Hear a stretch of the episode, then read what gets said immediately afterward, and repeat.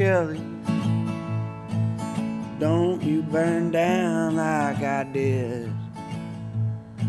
All of those nights as I sat neath your lights and the Tom Collins ran through my head.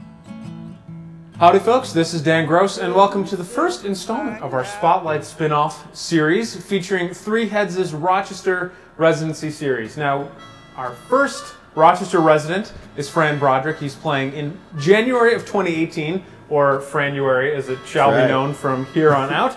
Uh, we're here drinking the, uh, the beer that put them on the map, that built this place, the kind IPA. We're both really enjoying it. So, Fran, thanks for joining me today, man. Thanks for having me. So let's talk a little bit about yourself first. Are you a Rochester native? I'm not. Yeah. Mm-hmm. I'm actually from uh, downstate New York. Uh, I was born in New Rochelle, then grew up in a town called Mahopac. Mm. Uh, had never gone upstate uh, until college. Went to Geneseo. Mm. We had a lot of friends out there. Moved to Rochester after Geneseo and never left. Right. Uh, really enjoyed it, and that's where I've kind of uh, come along in my music career. Right, and cut your teeth musically. That's right.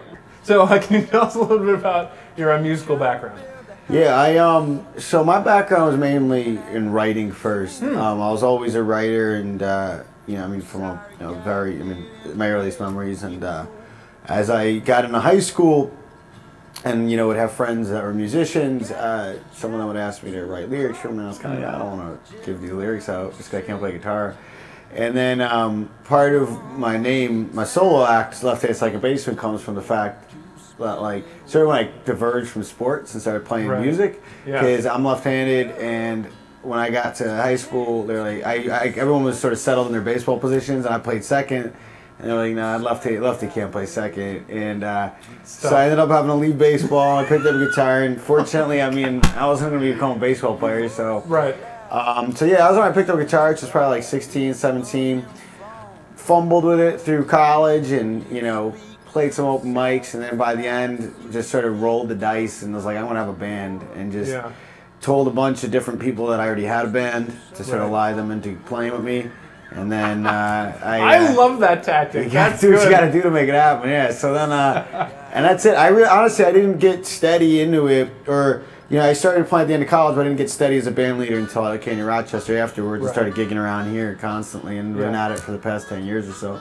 So that's a, it's a good chunk of time. So tell Yeah. us a little bit about what you do. It's eclectic. You, you're a multi instrumentalist. Can you sort of tell us? Let's start with this uh, left hand second baseman thing. Let's kind of start off with like what you do as a musician. If you could kind of get broad stroke it for us. Sure, sure. So, um, uh, you know, a simple way to think of it is is uh, is uh, the singer songwriter stuff.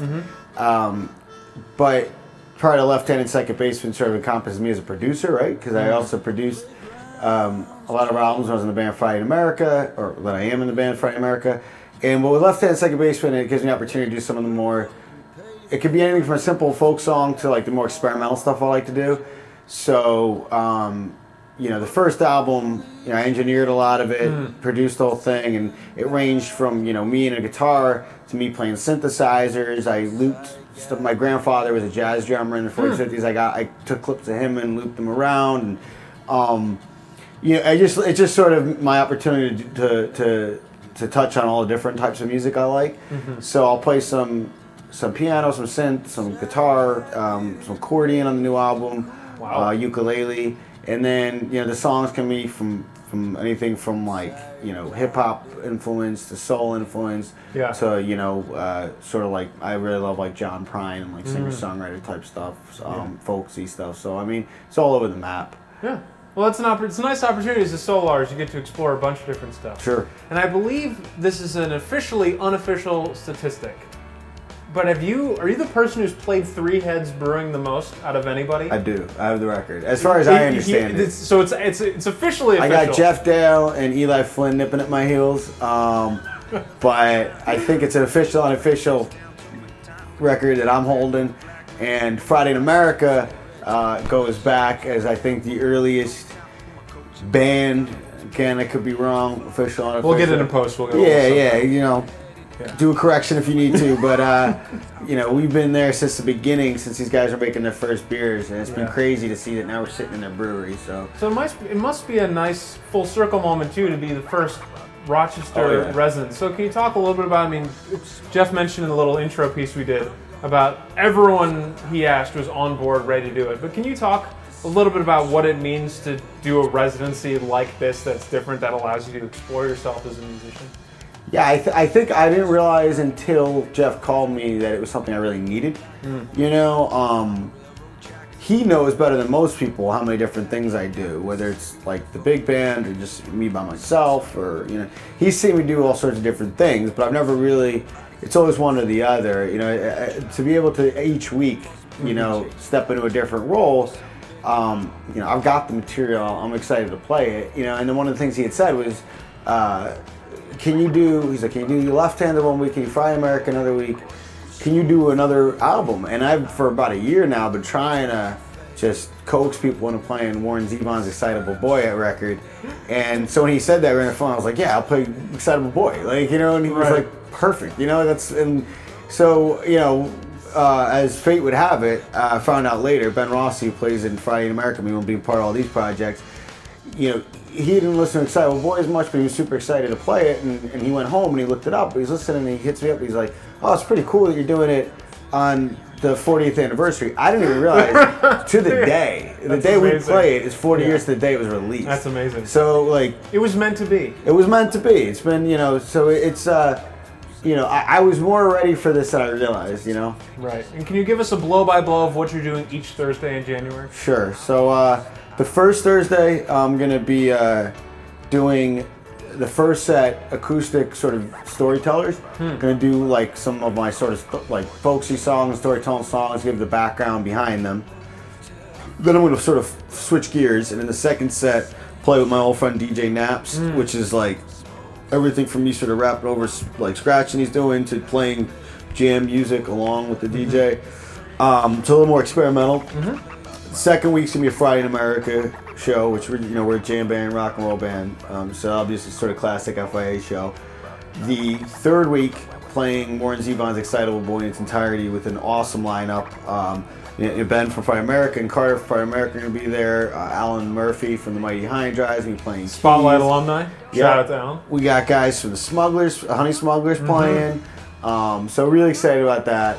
And then the fourth week, hopefully saving the best for last. I've been working on an album for almost two years now. Wow. And that's uh, coming out in the last week. So that will be uh, two full sets. Uh, a lot of my first album in the first set. Then I'm playing the new album front to back and releasing it that final night. So I- that's the 25th. It is truly Franuary. It's Frank. Yeah. Oh yeah, we're going big. Yeah. It's going we're, big, we're man. gonna make it count. Yeah. Fran, thanks so much. Thanks so much for having me. It was a pleasure. You can watch Fran Broderick every Thursday right here at Three Heads Brewing. I'm Dan Gross for the Rochester Indie Musician Spotlight and Three Heads Brewing. Thanks for watching, and we'll see you out there. Don't blame yourself for my ID. Honestly, it kinda looked like me. So I'd sit out the cold at 19 years old in the only place I knew how to be. I became a senior in my sophomore year. Cheap liquor took the place of warm beer. Some nights we go across the street at 1:30, but mostly we just stay there. And the signature scrawled up the wall told the stories that escape us all. We carved our name in a booth, you, me, and the crew. But I loved it and died in those flames. And I remember after the first gig I ever played, you turned off your lights, but you stayed open late. You knew rebels like us. You could trust to lock up after all. We all protect our home. I became a senior in my sophomore year. Cheap liquor took the place of warm beer. And some nights we go across the street at 1.30, but mostly we just stay there. The drinks are supposed to burn, not the bar. Drinks are supposed to burn, not the bar. Thanks for the memories and thanks for your heart. The drinks are supposed to burn, not the bar. And thanks for helping me make it this far. The drinks are supposed to burn, not the bar.